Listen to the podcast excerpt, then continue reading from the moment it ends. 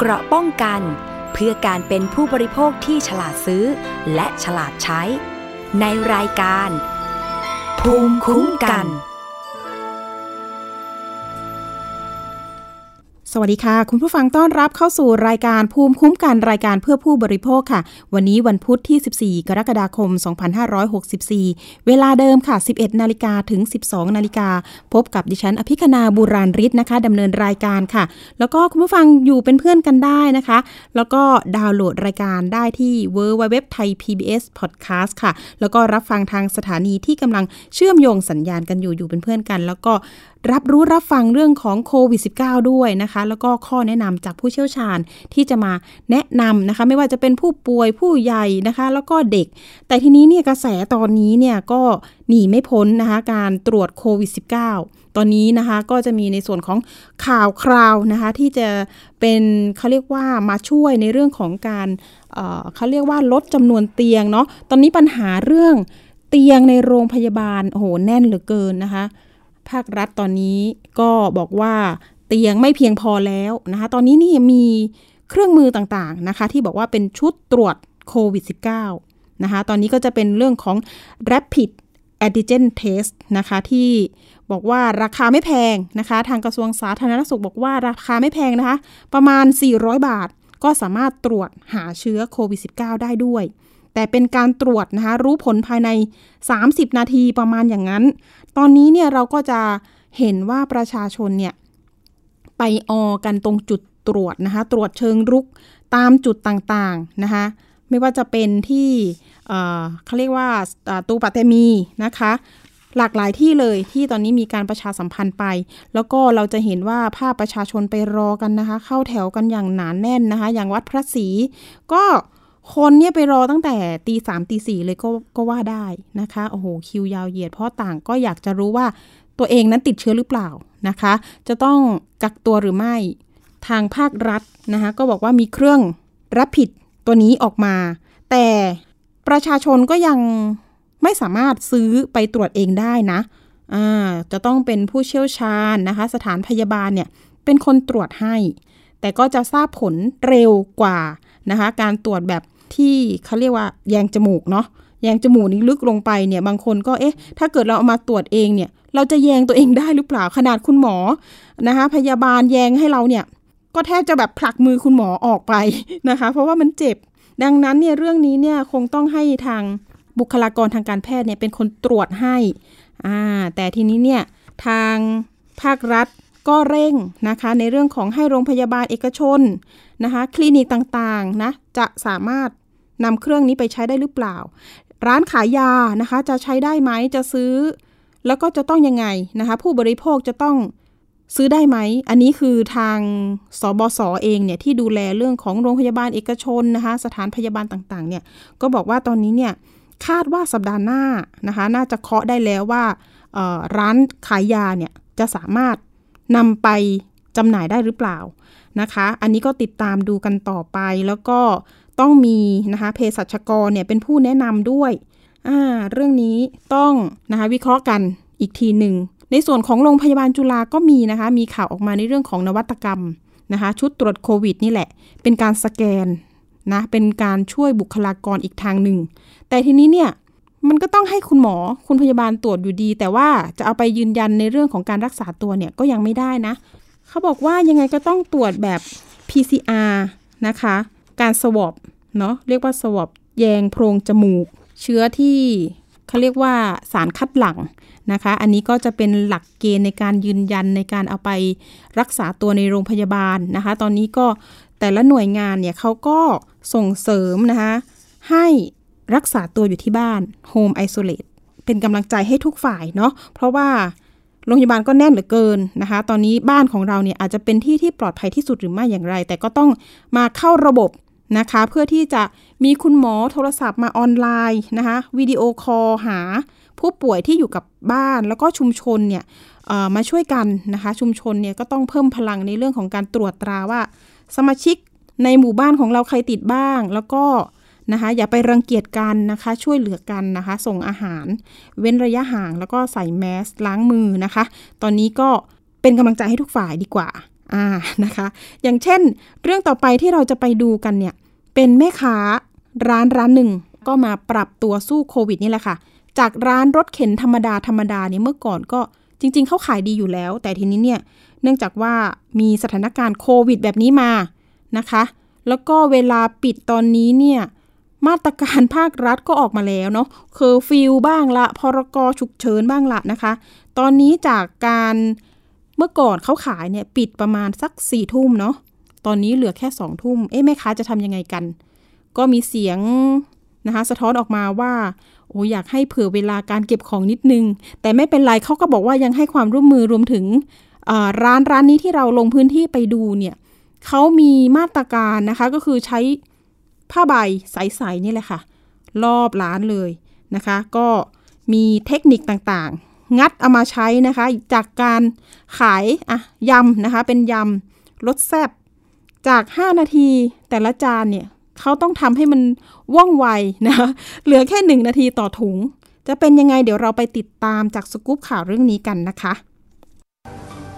ช่วงเวลา 16 นาฬิกา 30 นาทีเกือบทุกวัน นางสาวธัญทิพย์รอยสวัสดิ์หรือพี่แจงพร้อมกับสามี จะตระเตรียมวัตถุดิบของสดๆ เพื่อเข็นมาขายยำสารพัดอย่าง ที่บริเวณซอยนางลิ้นจี5ทับหนึ่งกรุงเทพมหานคร แม้จะผ่านมรสุมสถานการณ์โควิด -19 มาแล้วหลายครั้ง ยิ่งตอนนี้มีเวลาขายน้อยลง จาก 22 นาฬิกา ตอนนี้เหลือเพียง 20 นาฬิกา เธอจึงปรับเปลี่ยนการขายทำไวยำเพียงหนึ่งนาที เพื่อให้ทันเวลาทันใจลูกค้า นอกจากนี้ยังบอกว่าการปรับตัวสู้โควิด ต้องใช้เทคนิคด้วยการใช้ตัวช่วยเครื่องปั่นเครื่องบด มีสมาธิและตั้งใจนอกจากนี้สิ่งสำคัญคือร้านยังตั้งฉากกั้นหน้าร้าน ใส่หน้ากากอนามัย ใส่ถุงมือตลอดเวลาเพื่อความสะอาด และพ่นแอลกอฮอล์ฆ่าเชื้อ บนผ้าใบฉากกั้น และธนบัตรทุกใบ จุดนี้ก็ทำให้ลูกค้ามั่นใจได้ว่า ร้านนี้สะอาดและปลอดภัย แม้จะเป็นการเพิ่มต้นทุนบ้างก็ตามท้อนะทีแรกทีแรกก็ท้อแต่ว่าเราก็คิดว่าเครียดไปเครียดไม่เครียดเหตุการณ์มันไม่เปลี่ยน ทีนี้เราก็ตั้งหลักใหม่ คิดเอาเวลาที่เครียดอะมานั่งคิดว่าเราจะแก้ไขยังไง เราจะปรับ ปรับยังไงให้เราอยู่ได้ให้เรารอด แล้วก็เราก็ดูนะ คนอื่นว่าดูตามข่าวดูอะไรอย่างเงี้ยเขามีมาตรการมีอะไรทำยังไง เพื่อจะ save ตัวเอง save เราด้วย save ลูกค้าด้วย เพราะว่าระวังเขาระวังเรา แล้วก็เราก็เลยขึ้นติดผ้าใบติดพลาสติกรอบร้าน ก็กว่าจะได้แบบเป็นฉากแบบเนี้ยเราก็ปรับเปลี่ยนหลายอย่างเหมือนกัน แล้วก็ พ่นแอลกอฮอล์ทุกครั้งตั้งร้านเนี่ยเราก็พอขึ้นปุ๊บเราก็จะพ่นฆ่าเชื้อเราก็คิดว่าเอาแอลกอฮอล์มันเคลือบร้านไว้ก่อน เคลือบไว้เราคิดเอาเองนะเออเราคิดเอาเองว่าเคลือบเผื่อมีเชื้อมามันมันเกาะมันก็คงตาย แล้วก็พอหลังจากขึ้นร้านเสร็จใช่ไหมก็มีเครื่องพ่นพ่นเงิน ทุกครั้งที่รับเงินลูกค้ามาเราก็จะพ่นเป็นการฆ่าเชื้อในตัวเพราะเงินเนี่ย มันเป็นพาหาการนำเชื้อโรคได้ดีที่สุด เราก็ระวังเขาระวังเราเซฟเขาเซฟเรา ขณะที่ลูกค้ารายนี้บอกว่าเป็นลูกค้าประจำชอบในรสชาติ และที่สำคัญเห็นร้านทำมาตรการแบบนี้ ก็ถือว่าเป็นแบบอย่างที่ดี และน่าซื้อ อุ่นใจมากขึ้นถึงความปลอดภัยของผู้บริโภคในยุคโควิด ที่มีการระบาดมากขึ้น ความมั่นใจมากค่ะค่ะเราเห็นมาตรการเขาทำยังไงบ้างคะก็ก็มีปิดปิดมิดชิดดีค่ะที่ป้องกันยังไงบ้างลาก็คือใส่ใส่แมสทุกครั้งที่ออกจากบ้านค่ะ ล้างมือบ่อยๆค่ะค่ะแล้วก็การเลือกซื้ออาหารที่ก็ดูร้านที่สะอาดสะอ้านค่ะ ดูพ่อค้าแม่ค้าเป็นหลัก นอกจากนี้ยังมีผู้ค้าร้านลุงแดงนางลิ้นจี่โรตีไทย เปิดร้าน 16 นาฬิกา 30 นาทีเช่นเดียวกัน ขายดีไม่แพ้ร้านยำ คิวยาวเหยียด แต่พ่อค้าแม่ขายในย่านนี้ต่างฝากมาสะท้อนว่า การลดเวลาขายเหลือเพียง 20 นาฬิกามันช่างน้อยไปหน่อย อยากให้เหลือเวลาเก็บร้านด้วย นี่ก็เป็นเสียงสะท้อนเล็กๆ ของพ่อค้าแม่ขายที่ได้รับผลกระทบในยุคโควิด -19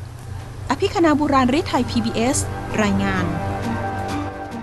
ค่ะนี่ก็เป็นตัวอย่างอย่างหนึ่งนะคะที่ไปเห็นมานะคะลงพื้นที่ไปด้วยตัวเองเลยนะคะ ดิฉันนะคะไปถึง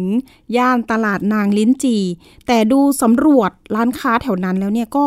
ไม่เยอะเท่าไหร่ที่เขาจะทำแบบร้านของพี่แจงนะคะ เรียกพี่แจงยำขึ้นปากอย่าง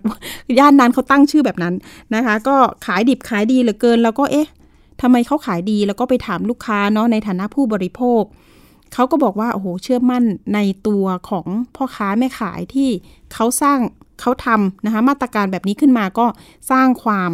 เชื่อมั่นในความปลอดภัยนะคะไม่ว่าจะเป็นเรื่องของการพ่นเงินนะคะพ่นเงินด้วยเขาเรียกเครื่องนะคะพ่นเงินแบบไอ้น้ำแต่เป็นสเปรย์แอลกอฮอล์นี่แหละ แต่เงินไม่เปียกนะคะ นะอ่าแล้วก็เต็นท์โดยรอบเนี่ยเขาก็ใช้สเปรย์แอลกอฮอล์เนี่ยฉีดพ่นไปนะคะในความเข้าใจของพ่อค้าแม่ค้าก็บอกว่าเอ้ยมันน่าจะช่วย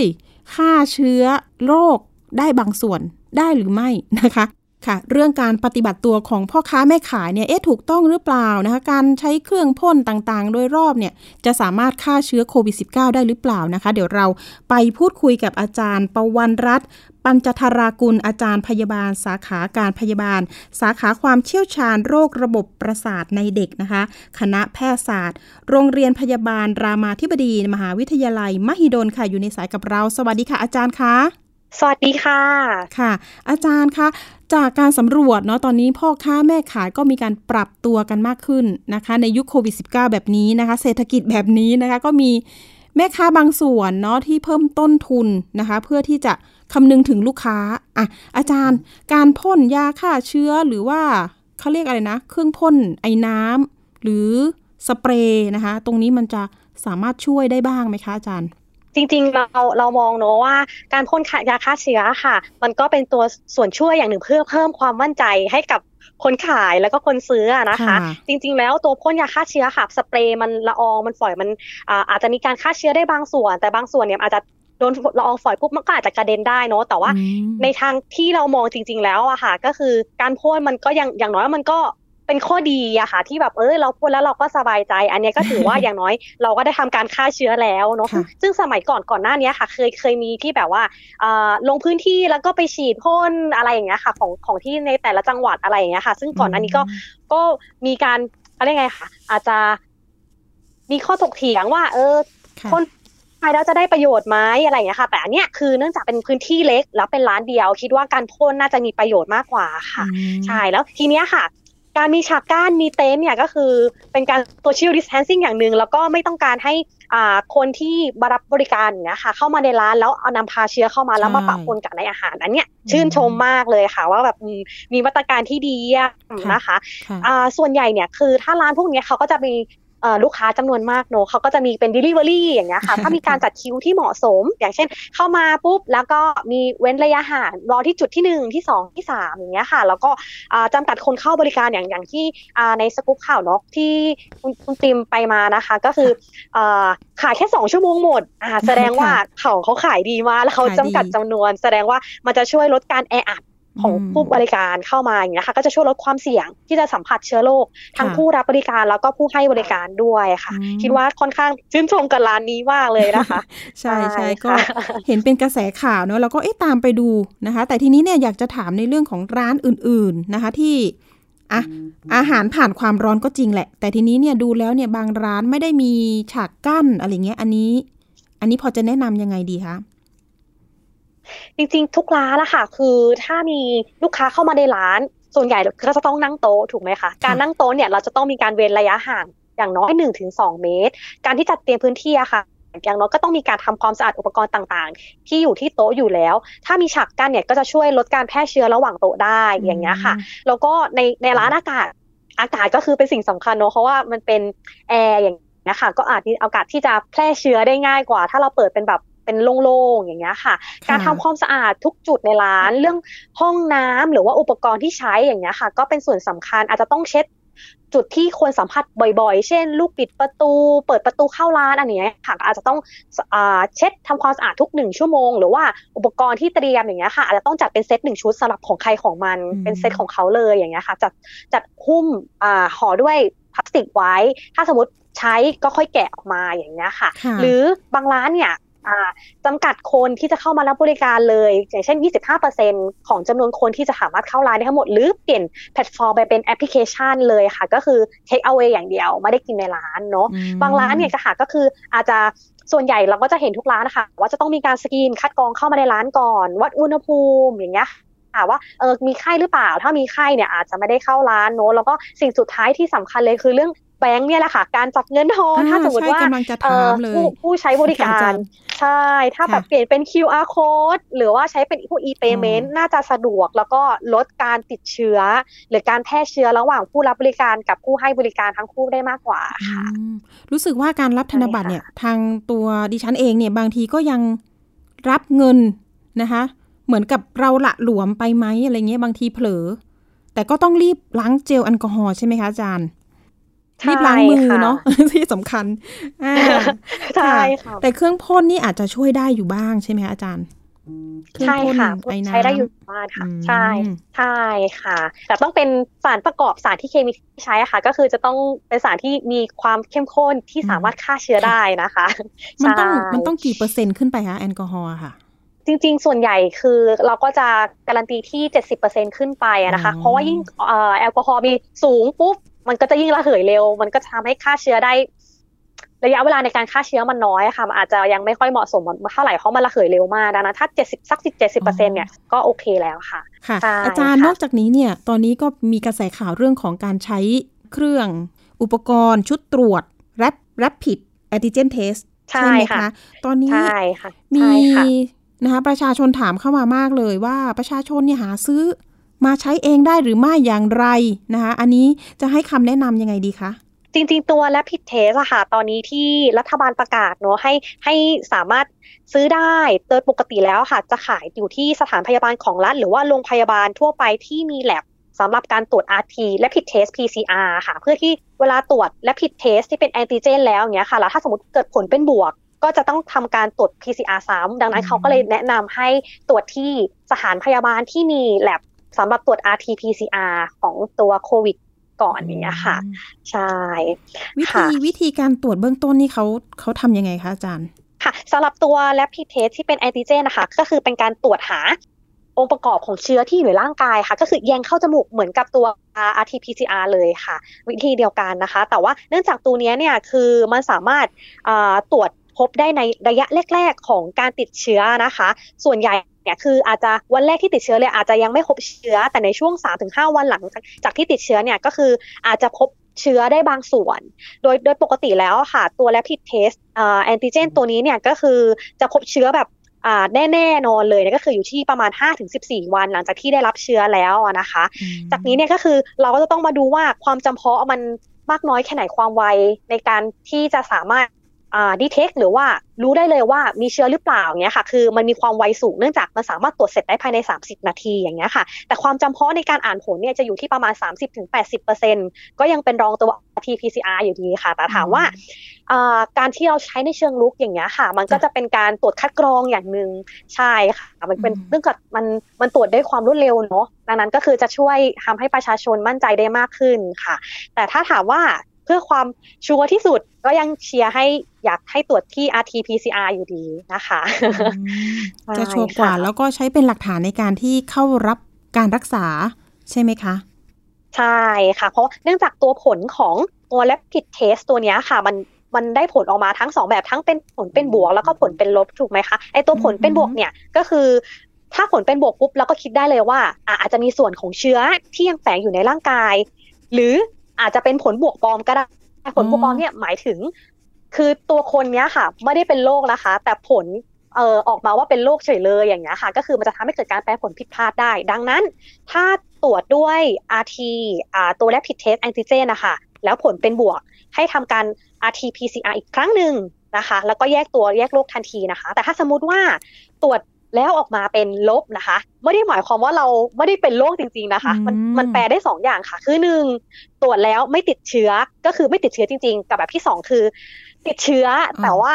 ตอนที่เราเอาแยงเข้าไปจมูกค่ะ มันมันยังเป็นมีเชื้ออยู่ที่ปริมาณน้อยมากๆ จนไอตัวที่เราไปเก็บเนี่ยค่ะ มันมีปริมาณไม่พอที่จะสามารถตรวจสอบได้ว่ามันมีเชื้อจริงๆค่ะ มันก็เลยขึ้นเป็นลบใช่ค่ะ แต่อย่างไรก็แล้วก็แต่ถ้าสมมติว่า ไม่ติดเชื้อติดลบเนี่ยเออตัวผลที่เป็นลบนะคะ ยังไงก็อาจจะต้องกักตัว ถ้าสมมติว่าตัวคนไข้เองอะค่ะ มีความเสี่ยงที่สัมผัสกับคนใกล้ชิดที่ติดเชื้อ หรือสัมผัสเสี่ยงสูง ก็ควรที่จะกักตัวตัวเองไว้ก่อนเนอะแล้วก็อีกสักห้าถึงเจ็ดวันมาตรวจซ้ำอย่างเงี้ยค่ะ ก็จะป้องกันมากกว่าแล้วก็ปลอดภัยมากกว่าก็คือดูแล้วเนี่ยมันก็ยังมีความคาดเคลื่อนอยู่ใช่ไหมคะ ใช่ค่ะ มีค่อนข้างมีความคาดเคลื่อน ถามว่าเยอะไหมมันก็ ห้าสิบห้าสิบค่ะใช่เพราะอย่างที่บอกครับความจำเพาะมันอยู่ที่ประมาณสักสิบถึงแปดสิบเปอร์เซ็นต์ใช่ค่ะ คนที่เอ๊ะ คิดว่าตัวเองติดเชื้อหรือไม่ ก็คือพอไปตรวจอาจจะเป็นบวก แต่ทีนี้ไปตรวจจริง ๆ อาจจะไม่เป็นอะไรประมาณนี้ถูกต้องค่ะ อาจจะตกใจค่ะ เป็นเรียกว่าผลบวกปลอมใช่ค่ะผลบวกปลอมใช่อันนี้คือเขาเรียกว่าข้อเสียไหมคะข้อเสียของชุดตรวจแบบนี้ไหมคะ ใช่ใช่ค่ะ ถือว่าเป็นข้อเสียอย่างหนึ่งค่ะ แต่ถามว่าข้อดีมันมีเยอะไหมก็มันตรวจไวได้ผลเร็วอย่างเงี้ยค่ะ มันก็เลยใช้ในการตรวจเชิงรุกได้มากกว่า เนื่องจากไอตัว RT-PCR มันก็ค่อนข้างใช้เวลาในการที่เราจะต้องไปปั่นตัวเชื้อแล้วออกมาอะไรอย่างเงี้ยค่ะ มันจะมีวิธีการของมันอยู่ใช้เวลาประมาณ 3-6 ชั่วโมง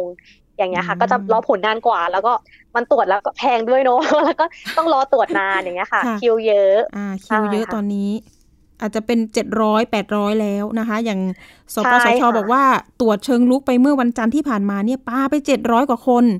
พบผู้ติดเชื้อห้าสิบสามคนนะคะ ในในในเจ็ดร้อยอันนี้คือตรวจเชิงรุกล่าสุดนะคะ เอาใจช่วยเนาะบุคลากรทางการแพทย์นี่ตอนนี้ก็ก็เหนื่อยล้ากันมาก ๆ แล้วใช่ไหมคะ อย่างรามาธิบดีให้คำปรึกษาเป็นยังไงบ้าง เคสเยอะไหมคะอาจารย์ เยอะเยอะมากค่ะเพราะว่าส่วนใหญ่ช่วงนี้ก็คือก่อนหน้านี้คือจะถามเรื่องวัคซีนถูกไหมคะแต่ช่วงนี้ที่เข้ามาก็คือ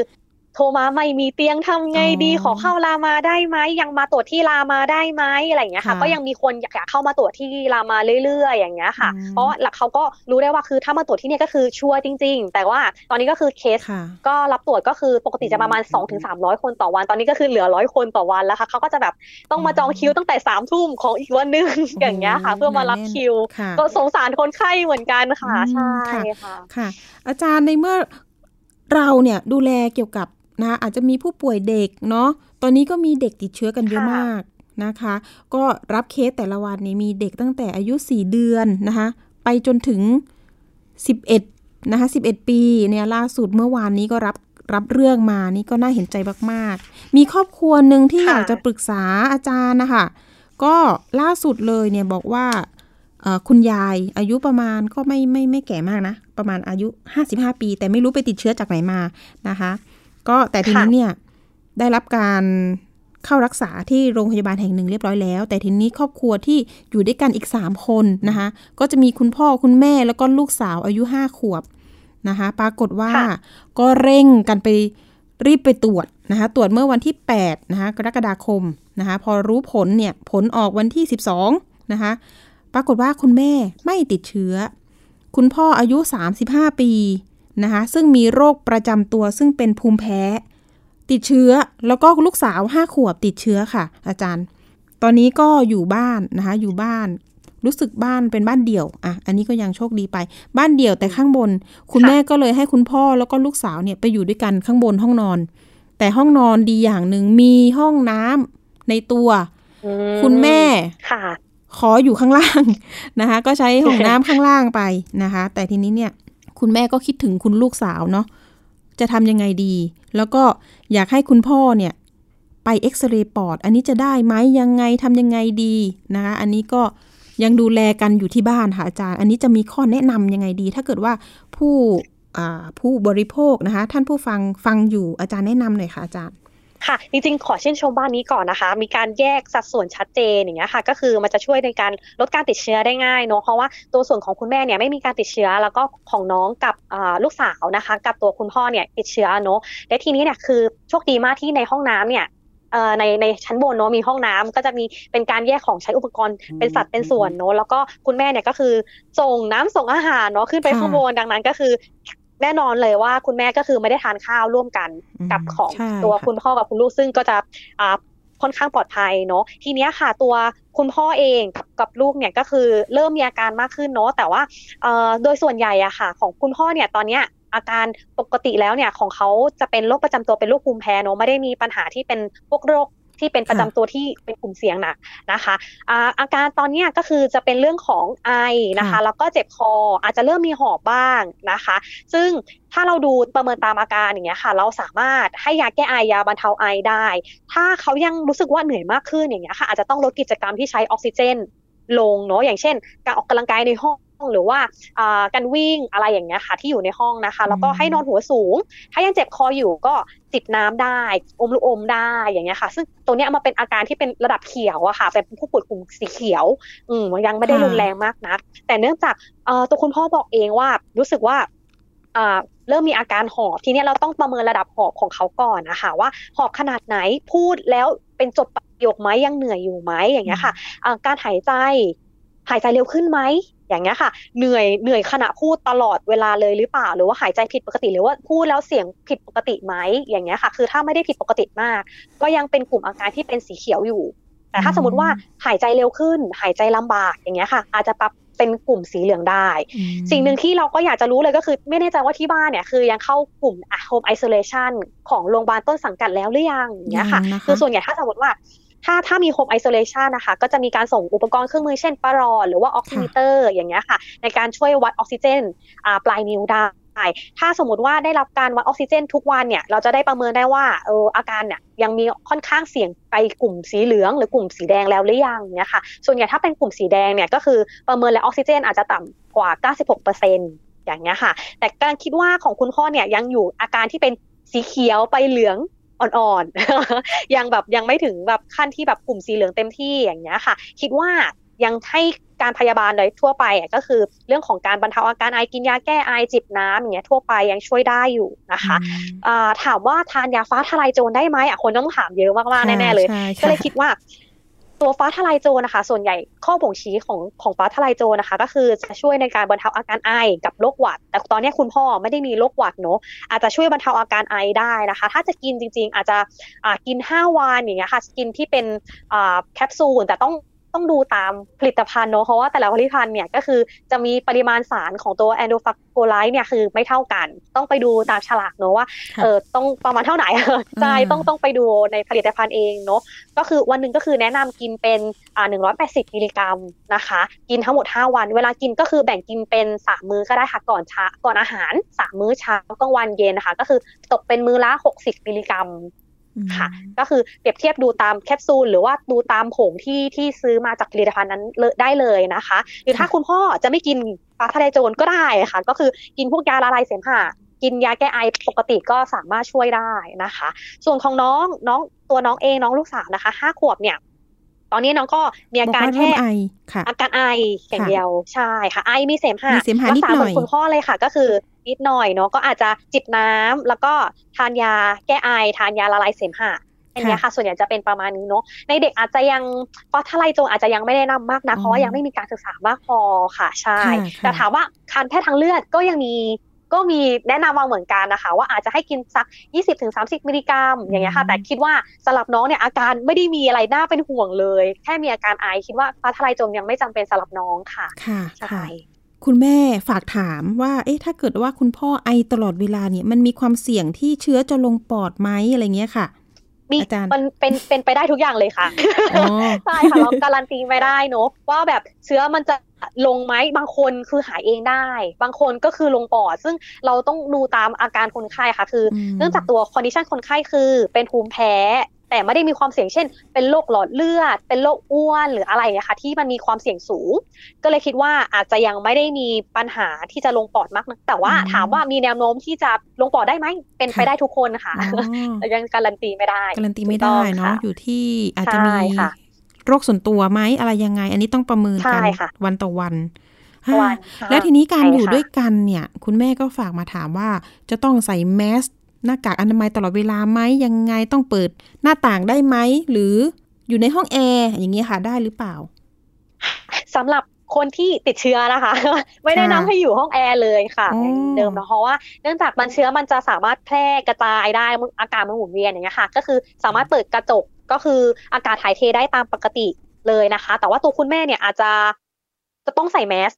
จะอยู่ข้างล่างเนาะอยู่คนเดียวไม่เป็นไรอย่างเงี้ยค่ะมีเครื่องฟอกอากาศอย่างเงี้ยไม่เป็นไรแต่ว่า พอที่จะขึ้นไปข้างบน คุณพ่อกับคุณพ่อกับลูกสาวเนี่ยอาจจะต้องใส่แมสตลอดเวลาเพื่อป้องกันการแพร่เชื้อออกข้างนอกอย่างเงี้ยค่ะ คือบ้านนี้เนี่ยคือมั่นใจอยู่แล้วว่าแยกสัดส่วนชัดเจน แต่ว่าการที่จะแบบอะขึ้นไปแต่ละรอบเนาะอาจจะต้องแบบอ่าอาจจะไม่ต้องถึงขนาดที่แบบใส่ชุด PPE ชุดมีทั้งชุดเลยก็ขึ้นไปอะไรค่ะอาจจะเป็นแค่อ่า ถ้าสมมติคุณพ่อกับน้องอยู่ในห้องอย่างเงี้ยค่ะ อาจจะมีโต๊ะเล็ก ๆ วางไว้อยู่หน้าห้องเวลาที่จะเสิร์ฟอาหารหรืออะไรอย่างเงี้ยค่ะ ก็คือวางไว้วางไว้อย่างเงี้ยค่ะ แล้วก็อ่าพอคุณแม่ลงไปอาจจะอ่า call ไลน์กันหรือคุยกันอย่างเงี้ยค่ะเออแบบเปิดห้องได้แล้วนะ ฉันลงไปข้างล่างแล้วฉันอยู่ในห้องแล้วอะไรเงี้ยค่ะ ก็ค่อยเปิดประตูออกมา แล้วก็รับอาหารเข้าไปแล้วก็ฉีดสเปรย์แอลกอฮอล์นิดนึงล้างมือก่อนแล้วค่อยกินอย่างเงี้ยค่ะ คือคิดว่า สิ่งที่สำคัญเลยคือเรื่องของอาจจะเป็นเรื่องของการล้างจานด้วยในห้อง ไม่รู้ว่าเออที่บ้านเขาเป็นยังไงเนาะแต่ว่าถ้าสมมติว่าคุณแม่จะต้องเป็นคนล้างจานเองคุณแม่อาจจะต้องใช้ถุงมือค่ะในการล้างจานเพราะป้องกันการติดเชื้อถูกค่ะ และทีนี้เนี่ยก็คือมันอาจจะลืม บางทีลืมใช่ค่ะ ใส่ถุงมือล้างจานเอ่อตกตรงเนี้ยเยอะมากใช่ค่ะ คือเราก็คิดว่าเออไปรับเสร็จออกมาแต่ว่าจริงๆเชื้อมันสามารถปนเปื้อน ทั้งในอากาศทั้งจากการสัมผัสทุกอย่างได้เลยอย่างเงี้ยค่ะ อาจจะต้องใส่ถุงมือ แล้วก็ล้างล้างจานให้เป็นปกติเนอะแล้วก็สิ่งสำคัญค่ะ คือเรื่องของการแยกขยะติดเชื้อค่ะ เพราะว่าเออบางบ้านเนี่ยเขาไม่ได้มีถุงสีแดงที่เป็นขยะติดเชื้อชัดเจน อาจจะต้องมีการใส่ถุงแล้วมัดปาก แล้วก็ใส่ถุงซ้อนสองชั้น แล้วก็แปะไว้แปะชื่ออ่าเลเบลไว้ค่ะ ว่าเป็นขยะติดเชื้อเพื่อให้คนที่รับ ผู้เก็บขยะเนี่ยค่ะ เก็บขยะไปแล้วก็เขาจะได้ระมัดระวังว่าแบบเอออันเนี้ยมันติดเชื้อนะอย่างเงี้ยค่ะ จะได้ไม่มีการแพร่เชื้อต่อข้างนอกอีกค่ะอย่างเงี้ยค่ะ อาจารย์ค่ะแล้วเด็กเนี่ย อายุประมาณสักสี่เดือนอย่างเงี้ยค่ะ แล้วทีนี้อาการถ้าเกิดเขาเขามีเรื่องของท้องเสียเข้ามาด้วยแล้วเนี่ย เด็กจะเป็นอันตรายยังไงไหมถ้าเกิดว่าเด็กติดเชื้อด้วยอะค่ะ ค่ะ ต้องจริง ๆ ต้องประเมินก่อนค่ะ เพราะว่าเนื่องจากในเด็กเล็กเนี่ย เด็ก ถ่ายบ่อยค่ะ เนื่องจากเด็กกินนมแม่ต้องประเมินด้วยว่าตัวอึที่ออกของน้องมาเนี่ยค่ะก็คือเป็นสีเหลืองทองปกติไหมเหมือนแบบเด็กที่กินนมแม่เหมือนปกติหรือเปล่า หรือว่าอึมีสีเขียว สีน้ำตาล ซึ่งแต่ละอันเนี่ยก็คือยิ่งถ้า แบบมีเขียวมีน้ำตาลหรือมีอ่าเป็นสีแดงเนี่ยค่ะ ก็อาจจะมีเราก็จะคิดถึงว่าเออ แสดงว่าอาจจะมีการติดเชื้อได้หรือว่ามีการท้องผูกหรือว่าอาจจะมีปัญหาเรื่องเม็ดเลือดหรือเปล่ามีเลือดออกภายในหรือเปล่าเนี่ยค่ะทำให้อึเปลี่ยนสีไปค่ะและทีนี้เราก็ต้องดูปริมาณที่ออกมาด้วยค่ะเพราะสมมติว่าออกมาเยอะและออกมาบ่อยเป็นเหลวอย่างเงี้ยค่ะ เราก็ต้องคิดแล้วค่ะว่าน้องอาจจะมีอาการท้องเสียหรือเปล่า อย่างเงี้ยค่ะ ทีนี้เนี่ยโดยหลักการส่วนใหญ่อะค่ะ การประเมินเด็กเรานอกจากเราประเมินจากตัวที่น้องอือออกมาเรารู้อยู่แล้ว น้องกินอะไรเข้าไป ก็จะเป็นนมแม่เป็นส่วนใหญ่ใช่ไหมคะเนื่องจากน้องเป็นเด็กเล็กเราต้องดูว่าสิ่งที่เข้าไปกับสิ่งที่ออกมามันสัมพันธ์กันไหมถ้าเด็กน้องกินนะนมเยอะอย่างเงี้ยค่ะ แต่น้องอึออกมาน้อยอาจจะแบบมีปัญหาภายในหรือเปล่า เช่นน้องมีไข้น้องติดเชื้อหรือเปล่า มันทำให้เกิดการที่ระระระเหยอ่าไอตัวน้ำเนี่ยค่ะออกมาจากทางร่างกายอาจจะทาง ผิวหนังอะไรอย่างเงี้ยค่ะทำให้ฉี่น้อยได้อึน้อยได้อย่างเงี้ยค่ะใช่ก็เลยต้องต้องประเมินหลาย ๆ อย่างเนาะอันเนื่องจากน้องบอกบอกไม่ได้เนาะเนื่องจากตัวน้องเขาก็คือยังพูดไม่ได้อย่างเงี้ยค่ะ ช่ต้องต้องประเมินอาการค่อนข้างเยอะค่ะ ดูจากสีหน้า แววตา อารมณ์ล่าเริงหรือเปล่า ขยับเขยื้อนได้ไหมอย่างเงี้ยค่ะ ยังยังแอคทีฟอยู่หรือเปล่าอย่างเงี้ยค่ะ แล้วก็ถ้าสมมติว่าน้องมีอาการขาดน้ำจะต้องดูเรื่องของกระหม่อมด้านหน้าอย่างเงี้ยค่ะกระมีกระหม่อมหนุ่มไหมตาโหลไหมผิวแห้งหรือเปล่าอย่างเงี้ยค่ะ ถ้าคือถ้าผิวแห้งมากๆ เราก็อาจจะประเมินได้ว่าแบบมีโอกาสที่จะสูญเสียน้ำได้มากขึ้น น้องก็มีโอกาสที่จะขาดน้ำอย่างเงี้ยค่ะใช่ ได้เลยค่ะอาจารย์ ช่วงนี้อาจารย์อยากจะแนะนำนะคะ คุณแม่คุณพ่อผู้ปกครองดูแลเด็กๆ ยังไงกันดีที่จะให้ปลอดเชื้อโควิด -19 ค่ะ อาจารย์ค่ะจริงๆแล้วเราช่วงนี้ค่ะ เด็ก ก็จะอยู่บ้านเป็นส่วนใหญ่เนาะไม่ได้ออกไปข้างนอกเพราะว่าคุณพ่อคุณแม่ work from home หรือว่าเด็กส่วนใหญ่ก็คือจะเรียนออนไลน์ที่บ้านทีนี้เนี่ยก่อนจะออกจากบ้านแต่ละครั้งอะค่ะ ก็อยากจะให้คุณพ่อคุณแม่ค่ะ ก็คืออ่ามีอาจจะสอนเขาถ้าสมมติเด็กโตพอรู้เรื่องมากพอมีเหตุผลเข้าใจเหตุผลได้ว่าเออโควิด เป็นอะไรโรคโรคมันร้ายแรงขนาดไหน อาจจะให้เด็กพกแอลกอฮอล์ติดตัวนะคะ แล้วก็ให้เด็กใส่แมสอยู่เสมอ ถ้าสมมติว่าตัวเด็กเองเนี่ยเขาไม่ชอบใส่เนาะเข้าใจเด็กได้เขาว่ามันอึดอัดนะ อาจจะต้องเราจะต้องเป็นโมเดลที่ดีให้เขาค่ะแบบอยู่ในบ้านทุกคนก็ต้องใส่เพราะเขาจะได้เห็นว่าทุกคนใส่แล้วทำไมเขาถึงไม่ใส่ล่ะ อย่างเงี้ยค่ะ คือถ้าสมมติว่าเด็กเข้าใจว่ามันเป็นสิ่งที่ทุกคนต้องทำเขาอาจจะทำตามได้อย่างเงี้ยค่ะแต่ถ้าสมมติว่าเด็กเล็กมากเขายังไม่เข้าใจในเรื่องของเหตุผลหรือรูปธรรม สิ่งที่เกิดขึ้นโลกอะไรอย่างเงี้ยค่ะ อาจจะต้องคุยกับเขาแล้วก็อาจจะต้องเปรียบเปยเช่นใช้การ์ตูนมาหลอกล่ออาจจะบอกบอกหลอกล่อว่าเนี่ยถ้าสมมติว่าไม่ใส่นะเดี๋ยวาป่าจะมากินตอนกลางคืนอะไรอย่างเงี้ยค่ะ หรือว่าเดี๋ยวจะมีปีศาจมานะ อะไรอย่างเงี้ยค่ะอาจจะต้องใช้เป็นหลอกล่อแนวนั้นไป ถ้าน้องโตขึ้นน้องก็จะเข้าใจเองก็เออแม่มาหลอกนี่นาแต่ว่าเราก็เข้าใจเนาะเราจะต้องพยายามทำให้เขารัดกลุ่มที่สุดเนาะเนื่องจากมันสามารถเผยแพร่ทางอากาศได้ แล้วเด็กช่วงนี้ก็เป็นค่อนข้างเยอะค่ะ ค่อนข้างเข้าใจว่ามันติดได้ง่ายเนาะแต่ถามว่าอาการรุนแรงมากไหมไม่ได้รุนแรงมากค่ะ แต่ว่าเราก็เป็นห่วงเนาะเพราะว่ามันอาจจะมีเชื้อลงปอดก็ได้เนี่ยค่ะหรือน้องเป็นไข้อะไรเนี่ยค่ะ มันส่งผลในระยะยาวได้ก็คือถ้าเด็กติดแล้วเนี่ยมันจะไม่มีเขาเรียกว่าไม่มีความรุนแรงในตัวเด็กใช่ถูกต้องไหมคะใช่ค่ะที่ที่ส่วนใหญ่ที่เจอที่เจอเคสส่วนใหญ่นะคะ จะไม่ค่อยรุนแรงค่ะ ที่จะรุนแรงคือเด็กจะไม่ได้แยกจากจากพ่อแม่อย่างค่ะ อันนี้จะร้องไห้รุนแรงจะจะเป็นปัญหาเรื่องของภาวะแยกจากมากกว่า ถูกต้องค่ะไม่ได้เกี่ยวข้องกับโควิดเท่าไหร่ ใช่ค่ะแต่ก็เด็กไม่ค่อยเจอเรื่องเชื้อลงปอดเด็กรักษาหายง่ายไหมคะ เออหายง่ายไหมขึ้นอยู่กับภูมิคุ้มกันของแต่ละคนค่ะบางคนได้รับเชื้อเยอะอาจจะรักษานานหน่อยอย่างเงี้ยค่ะ แล้วแต่คนแต่เด็กโทษนะคะ เด็กเนี่ยต้องให้ยาฟาวิเหมือนผู้ใหญ่ไหมคะฟาวิพิพิจารณาเป็นเคสเคสไปเหมือนกัน ใช่ค่ะ บางคนอาจจะไม่ได้ให้ค่ะ เพราะว่าเออถ้าตัวโรคไม่ได้เอ่อไม่ได้ลงปอดเยอะอย่างเงี้ยค่ะ ทุกคนก็คือจะรักษาตาม การจิบน้ำกินยาแก้ไอยาละลายเสมหะปกติเลยค่ะ เขาจะรักษาแบบผู้ป่วยที่แบบไม่มีอาการหรือมีอาการแต่ว่าไม่ได้อ่าปอดไม่ได้ใช่ค่ะจะรักษาเป็นประมาณแบบนั้นมากกว่าใช่ค่ะจะไม่ได้ในได้ใช้ในทุกๆเคสนะคะส่วนใหญ่ก็จะเป็นเคสผู้ใหญ่ที่แบบเออเจอปุ๊บลงปอดแล้วไปแล้วไปเร็วอย่างเงี้ยค่ะ แต่ส่วนใหญ่เด็กจะไม่จะไม่ค่อยถึงขนาดนั้นใช่ค่ะ อาจารย์อาจารย์แนะนำเด็กต้องย้ำเรื่องการล้างมือ การล้างมือวินัยตรงนี้เนาะ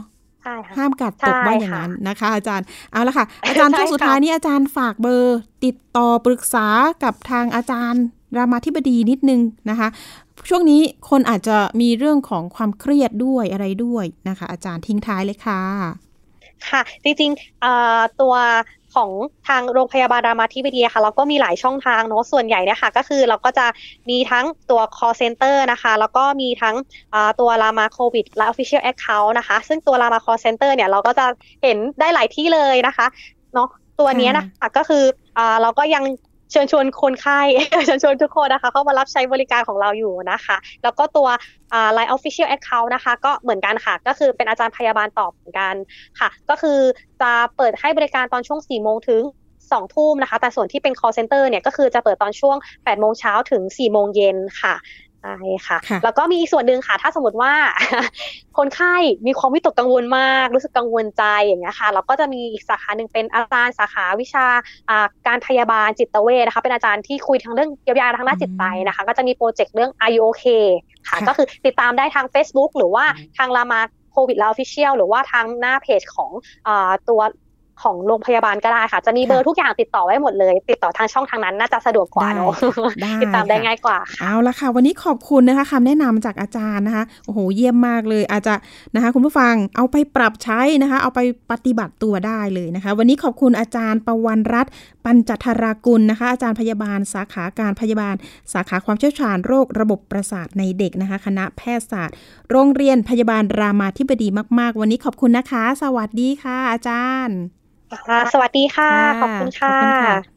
ได้คุยกับอาจารย์นะคะ นอกรอบเนี่ยจะอารมณ์ดีนะ วันนี้หน้าใหม่เราก็อารมณ์ดีนะคะ ยังไงก็แล้วแต่อยากให้ทุกคนนะรักษาสุขภาพนะคะ เอาละช่วงต่อไปนะคะ ไปติดตามช่วง คิดก่อนเชื่อกับดรแก้วกังสดานอัมภัยนักพิษวิทยาและคุณชนะทิพย์ไพรพงศ์วันนี้นะคะมีประเด็นเครื่องฟอกอากาศจำกัดก๊าซพิษได้หรือไม่ไปติดตามค่ะ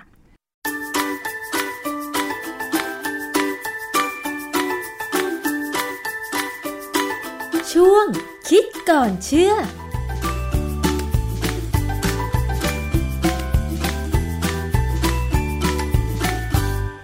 บกันในช่วงคิดก่อนเชื่อกับดรแก้วกังสดานนภัยนักพิษวิทยากับดิฉันชนาทิพไพรพงศ์นะคะ วันนี้ค่ะเรามาคุยเกี่ยวกับเรื่องของการฟอกอากาศกันบ้าง ประเทศไทยนะคะ ประสบปัญหาเกี่ยวกับฝุ่นละอองขนาดเล็ก PM 2.5 มาก็หลายปีแล้วนะคะ โดยเฉพาะในช่วงเดือนเมษายนฤดูร้อนเนี่ยนะคะ มักจะมีปัญหาจากสาเหตุที่ว่ามีการเผาป่าบ้าง หรือว่าการก่อสร้าง สาธารณูปโภคต่างๆ ตามถนนหนทางนะคะ ทั้งในกรุงเทพและต่างจังหวัดบางจังหวัด จึงประสบปัญหาฝุ่น PM 2.5 ค่ะ ซึ่งหลายคนก็คิดหาที่จะซื้อเครื่องฟอกอากาศ มาติดตั้งภายในบ้านภายในห้องนอนนะคะ แต่ว่าจากข่าวที่มีการระเบิดของโรงงานสารเคมี แถวถนนกิ่งแก้ว 21 แล้วสารที่ฟุ้งกระจายออกมานั่นก็คือสไตรีนโมโนเมอร์ทำให้หลายคนคิดว่า แล้วเครื่องฟอกอากาศเนี่ยนะคะ จะมีบ้างไหมที่สามารถฟอกสารเคมี หรือว่าเวลาติดตั้งเครื่องฟอกอากาศไว้ในห้องแล้วเนี่ย จะช่วยทำให้อากาศที่อาจจะปนเปื้อนสารพิษนั้น บริสุทธิ์ขึ้นมาได้ เครื่องฟอกอากาศสามารถกำจัด สารพิษได้หรือไม่ต้องไปฟังเรื่องนี้ค่ะ อาจารย์แก้วคะ โดยปกติแล้วเครื่องฟอกอากาศก็คือฟอกฝุ่น ฟอก PM 2.5 ให้อากาศภายในห้องดีขึ้น เหมาะสำหรับผู้คนที่จะอยู่อาศัยกันนะคะ แต่ว่าเรื่องของสารเคมีที่มันฟุ้งกระจายไปในอากาศล่ะคะ ความสามารถของเครื่องฟอกอากาศ มีบ้างไหมที่สามารถฟอกได้นะคะ ถ้าจะตอบง่ายๆก็คือว่ามีนะฮะมี แต่ว่าถามว่ามีในระดับไหน ระดับพอใช้ได้ หรือระดับ ดีเลยนะฮะอันนี้เดี๋ยวว่ากัน คือปกติเนี่ยเครื่องฟอกอากาศเนี่ยที่เราใช้กันทั่วไปเนี่ยเราฟอกเรากรองเอาฝุ่นออก กรองเอาแบคทีเรียออกค่ะนะหรือเราก็อาจจะหวังว่าฟอกเอาไวรัสออกได้บ้าง แต่จริง ๆ แล้วไวรัสเนี่ยบางทีมันมันอาจจะตัวเล็กไปนิดนึงคือเล็กกว่าไส้กรองอะนะค่ะคือไส้กรองที่เขาใช้ฟอกอากาศเนี่ยส่วนใหญ่จะเป็นเราเรียกว่า HEPA filter HEPA นี่ย่อมาจากคำว่า high efficiency particulate air เพราะฉะนั้นมันก็เป็นเป็นไส้กรองที่กรองอากาศเอาอะไรเล็กๆ ออกไปได้พอสมควรค่ะเขาจะดักจับฝุ่นอนุภาคที่เล็กได้ถึง 0.3 ไมครอนค่ะ1ไมครอนเท่ากับ 1 ในในล้านส่วนของเมตรทีนี้ 0.3 นี่ก็เล็กกว่า 1 ไมครอน แบคทีเรียเนี่ยจะอยู่ประมาณ 0.4อืมนะฮะ ส่วนไวรัสนี่เขาก็ว่าอยู่ประมาณเนี้ย 0.4 0.3 แต่ผมเคยดูข้อมูลเนี่ยไวรัสบางตัวมันเล็กกว่านั้นนะ เพราะฉะนั้นเราจะหวังเครื่องฟอกอากาศจะจับไวรัสเนี่ยก็ได้ไม่เต็มที่ แต่จริง ๆ แล้วไวรัสมันก็ไม่ได้อยู่ในอากาศโดยทั่วไปหรอกถ้ามันไม่ชื้นพออย่างบ้านเราได้ร้อนค่ะนะฮะร้อนแต่เราก็ชื้นนะปัญหาคือเราร้อนแล้วเราชื้น เพราะฉะนั้นบางตำแหน่งของประเทศหรือบาง บางสภาวะอากาศ บางฤดูกาลเนี่ยเราอาจจะมีไวรัสอยู่บ้างในอากาศนะค่ะฮะเพราะฉะนั้น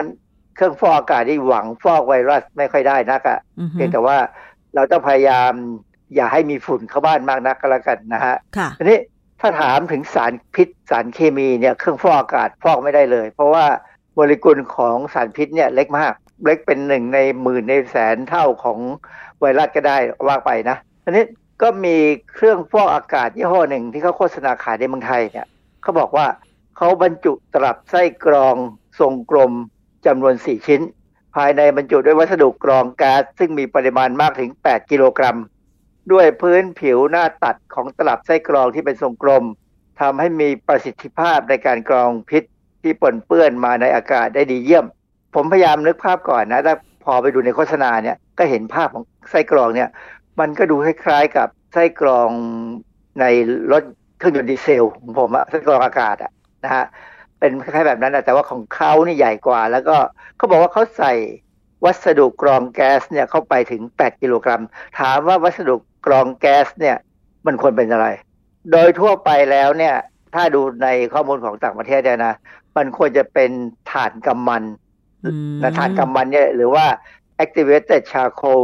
หรือจะเอาง่ายๆหน่อยเรียกทั่วๆไปว่า activated carbon อืมนะค่ะ activated carbon เนี่ยก็คือผงถ่านละเอียดค่ะซึ่งเขาให้ความร้อนสูงจนมันสามารถที่จะ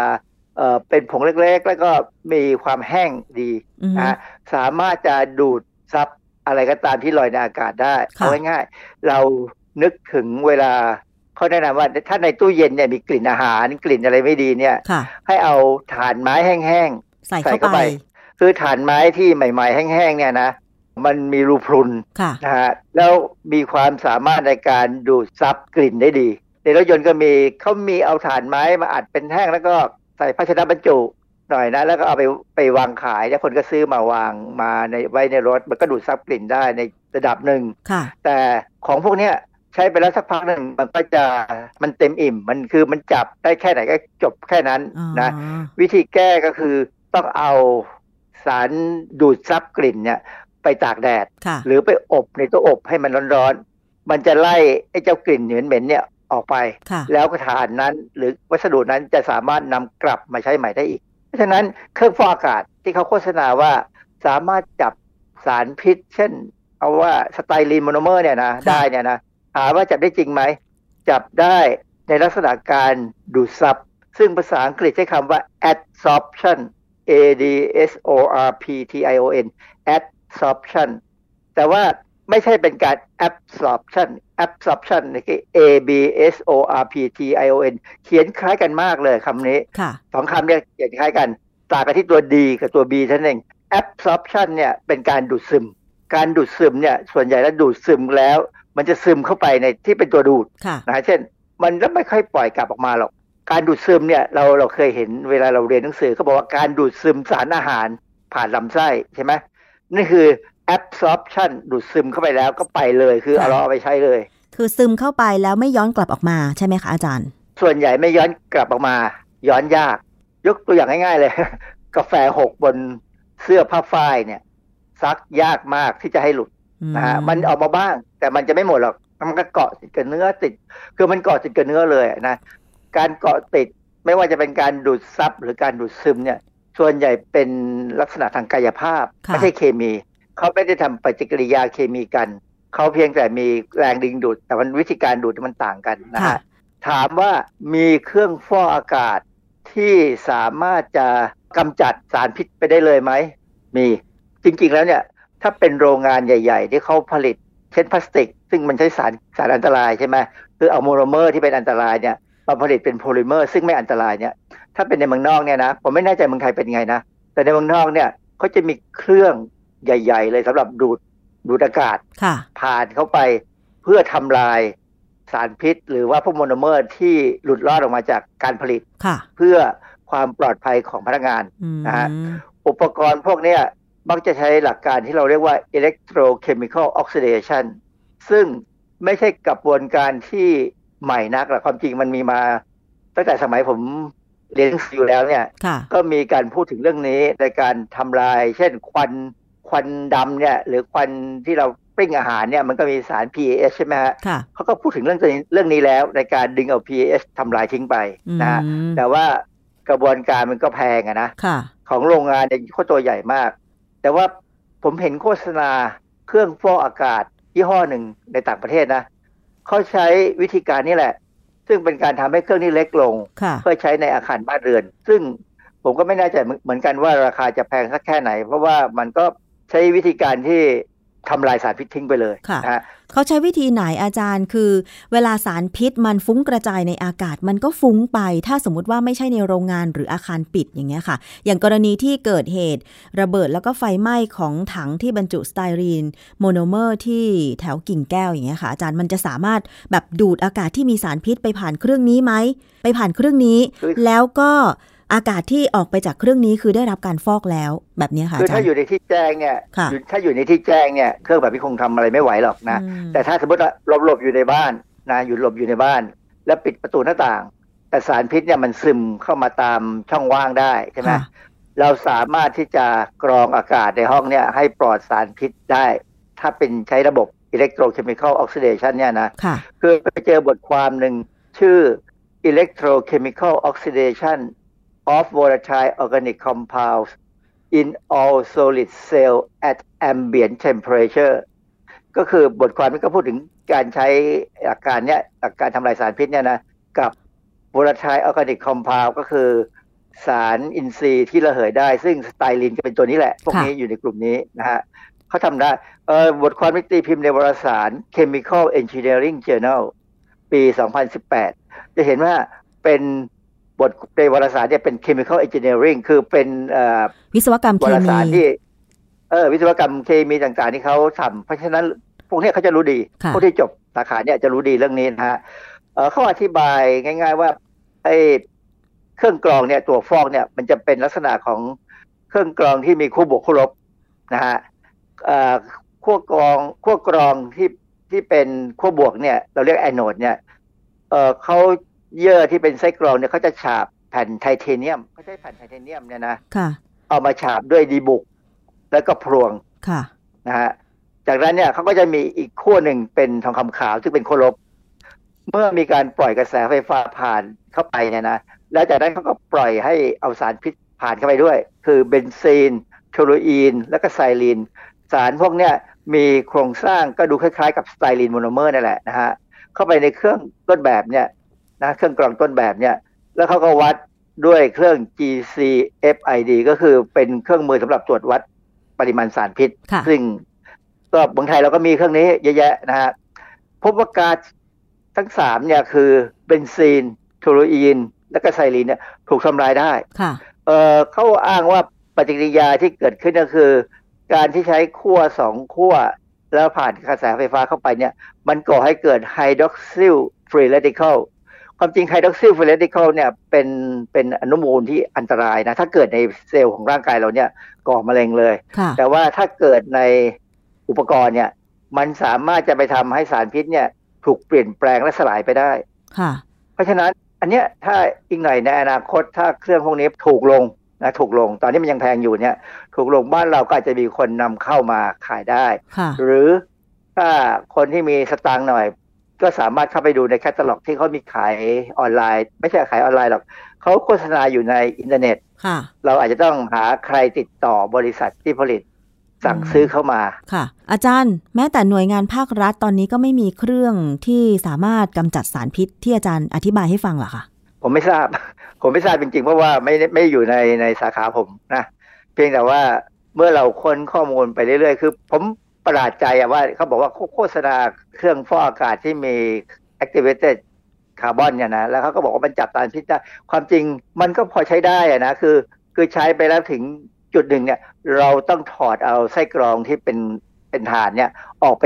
ทิ้งเลยแดดก็ได้หรือใส่ตัวอบ คือจริงไม่ควรจะทิ้ง มันเอาไปตากแดดมันก็กลับมาใช้ได้อีกนะฮะเพียงแต่ว่าเราควรจะมีอย่างไรสองชุดหรือสามชุด เพื่อที่จะ สับเปลี่ยนกันใช้ใช่ไหมเพราะว่าพอที่ถอดไปตากแดด เราไม่มีอะไรกรองก็เดี๋ยวเราก็มีปัญหาเพราะฉะนั้นเราก็ควรจะมีอีกไส้หนึ่งใส่เข้าไปนะฮะค่ะเออผมว่าเรื่องนี้เนี่ยบ้านเราควรจะมีการศึกษากันความจริงผมก็เข้าใจนะว่าเขาศึกษาแล้วหลายอย่างเช่นแถวที่มหาวิทยาลัยเชียงใหม่เนี่ยผมเข้าใจว่ามีการศึกษาเรื่องนี้เขาสามารถสร้างห้องที่ให้คนสูงอายุเข้าไปอยู่ได้อย่างปลอดภัย อืมใช่แสดงว่าก็ต้องมีไส้กรองแบบนี้แหละค่ะ คือคืออย่างกรณีของฝุ่น PM 2.5 เนี่ย การกรองของเราส่วนใหญ่จะเป็นแบบกรองเอามาผ่านน้ำนะให้มันให้มันทำความสะอาดด้วยน้ำซึ่งเพราะฝุ่นมันใหญ่ แต่ถ้าเป็นสารพิษเนี่ยเออผมไม่แน่ใจว่าบ้านเราเนี่ยคิดถึงเรื่องแบบนี้ยังหรือยัง แต่ผมคิดว่ามีนะ เรามีวิศวกรรมเคมีที่เก่งๆตั้งเยอะแยะนะฮะเพียงแต่ว่าเขาจะได้รับการสนับสนุนให้ทำหรือไม่เท่านั้นเองค่ะ เพราะฉะนั้นอาจารย์คะ ถ้าตอนนี้เราได้ยินโฆษณาเกี่ยวกับเครื่องฟอกอากาศ ว่ามีความสามารถนั่นก็คือฟอกสารพิษได้ในประเทศไทยนี่ควรเชื่อหรือไม่คะอาจารย์ เราก็ต้องถามเขาว่าการฟอกนั้นใช้หลักการอะไร ถ้าเขาบอกว่าเป็น activated carbon หรือว่าเป็นฐานกำมันเป็นอะไรก็ตามเนี่ยที่เป็นคาร์บอนเนี่ยนะหรือเป็นฐานเนี่ยขอให้เข้าใจว่ามันได้ในระดับหนึ่ง อาจจะต้องถามเพราะว่าแล้วมันจะเต็มอิ่ม ด้วยเวลาเท่าไหร่ในการกรอง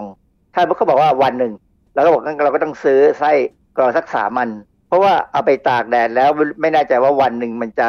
ระเหยไปได้หมดไหมเพราะมันขึ้นกับว่าแดดจัดหรือไม่จัด แต่ถ้าจะให้ดีเนี่ยใส่ตัวอบ เพราะเรากำหนดความร้อนได้นะใส่ตู้อบแล้วก็เอาตู้อบวางไว้นอกบ้าน หรือว่าอยู่ให้ให้มันคือสารพิษให้มันระเหยออกไปข้างนอกค่ะ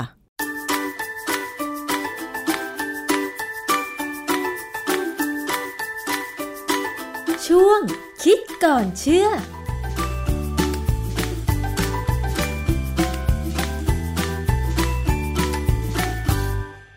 ค่ะนี่ก็เป็นเนื้อหาสาระที่นำมาฝากคุณผู้ฟังในวันนี้นะคะ วันนี้หมดเวลาสำหรับอภิคณาบุราริศแล้วไปพบกันวันพุธหน้าเวลาเดิมนะคะ จะนำเนื้อหาสาระแล้วก็เตือนภัยออนไลน์มาฝากกันด้วยนะคะ ในสัปดาห์หน้าวันนี้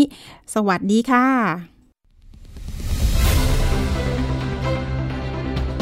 ติดตามรายการได้ที่ www.thaipbspodcast.com แอปพลิเคชัน Thai PBS Podcast หรือฟังผ่านแอปพลิเคชัน Podcast ของ iOS Google Podcast Android Podbean SoundCloud และ Spotify ติดตามความเคลื่อนไหวของรายการและแสดงความคิดเห็น โดยกดถูกใจที่ facebook.com/thaipbspodcast